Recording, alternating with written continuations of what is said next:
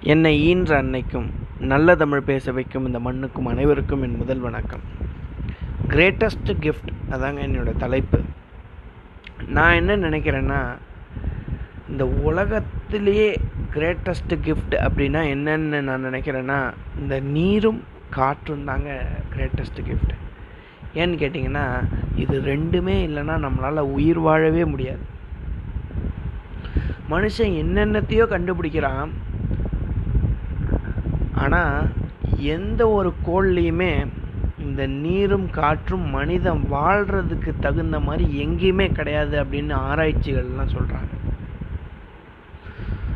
IPCC அப்படின்ற ஒரு நிறுவனம் பார்த்தீங்கன்னா intergovernmental panel for climate change அதை எப்பயுமே கிளைமேட் சேஞ்சை ஆராய்ச்சி பண்ணிக்கிட்டே இருக்கிற ஒரு நிறுவனம் வந்து கோட் ரெட் ஃபார் ஹியூமனிட்டி அப்படின்னு சொல்லி ஒரு ரிப்போர்ட் கொடுக்குறாங்க. ரெண்டாயிரத்தி இருபத்தி ஒன்றில் இப்போ பிபிசியில் வந்த ரிப்போர்ட்டு அது என்னன்னு சொல்லுதுன்னு பார்த்தீங்கன்னா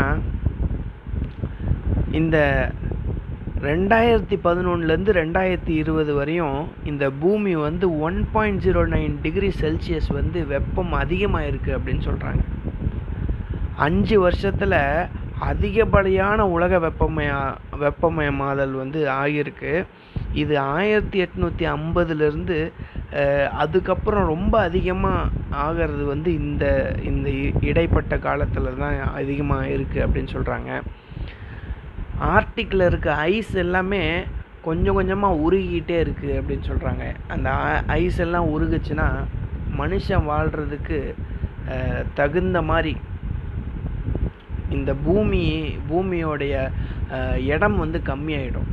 கடல் மட்டம் உயரமாயிடும் பூமி கம்மியாயிடும். இது எல்லாத்துக்கும் காரணம் என்னன்னு நான் யோசிச்சு பார்க்குறப்ப ஒவ்வொருத்தரும் ஏற்படுத்துகிற ஒரு பருவநிலை மாற்றம் தான் நம்ம வீட்டில் ஃப்ரிட்ஜ் யூஸ் பண்ணுறோம் ஏசி யூஸ் பண்ணுறோம் நம்ம நிறைய பைக் யூஸ் பண்ணுறோம் இதெல்லாம் யூஸ் பண்ணாமல் நம்மளால் இருக்க முடியாது அப்படின்றது ஒரு பக்கம் இருந்தாலும் இதை வந்து நம்ம அளவாக கரெக்டாக தேவைப்படுறதுக்கு மட்டும் யூஸ் பண்ணுறோமா அப்படின்னு நம்ம எல்லாருமே யோசித்து பார்க்கணும் அப்படின்னு நான் நினைப்பேன். என்னுடைய வீட்டில் நான் இதை எப்படி கடைப்பிடிக்கிறேன்னு கேட்டிங்கன்னா அளவுக்கு அதிகமாக தண்ணி யூஸ் பண்ண மாட்டேன். தேவையில்லாமல் ஏசி போட மாட்டேன். எங்கேயாவது பக்கத்தில் போகணுன்னா நடந்து தான் போவோம் பைக் அதிகமாக யூஸ் பண்ணக்கூடாது. தேவைப்படுறப்ப மட்டும்தான் எல்லாத்தையுமே பயன்படுத்தணும். இது ஏன் வந்து நம்ம ஒரு ஆள் எல்லாருமே கரெக்டாக இருக்காங்க. நம்ம மட்டும் இப்படி இருந்துட்டு போகலாம் அப்படின்னு நினைக்கலாம். நான் இப்படி யோசிச்சு பார்க்குறேன். ஒரு கடையில் போயிட்டு ஒரு பூக்கடையில் போயிட்டு நான் ஒருத்தர்கிட்ட பூ எவ்வளோன்னு கேட்டேன். பக்கத்து கடையில் ஒரு அம்மா என்ன சொன்னாங்க? இருபது ரூபாப்பா ஒரு முழம் அப்படின்னு சொன்னாங்க. ரெண்டாவது கடையில் போய் நான் கேட்டேன். அந்த அம்மாட்ட கேட்டேன். அவங்க என்ன சொன்னாங்க? முப்பது ரூபா முழம் அப்படின்னாங்க. இல்லை இல்லை எனக்கு இருபது ரூபாய்க்கு தான் வேணும் அப்படின்னு நான் சொன்னேன். மறுபடியும் அவங்க என்ன சொன்னாங்கன்னா இல்லைப்பா முப்பது ரூபாய்க்கு தான் தர முடியும். இல்லைம்மா அந்த அம்மா இருபது ரூபாய்க்கு தராங்க. உங்களுக்கு கொடுத்தா என்ன?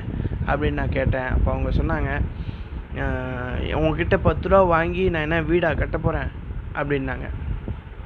அப்போ நான் சொன்னேன் ஒரு நாளைக்கு எத்தனை பேர் கடைக்குமா வருவாங்க? அப்படின்னு கேட்டேன். ஒரு நாளைக்கு எப்படியும் ஒரு இருபது பேர் வருவாங்கப்பா அப்படின்னாங்க.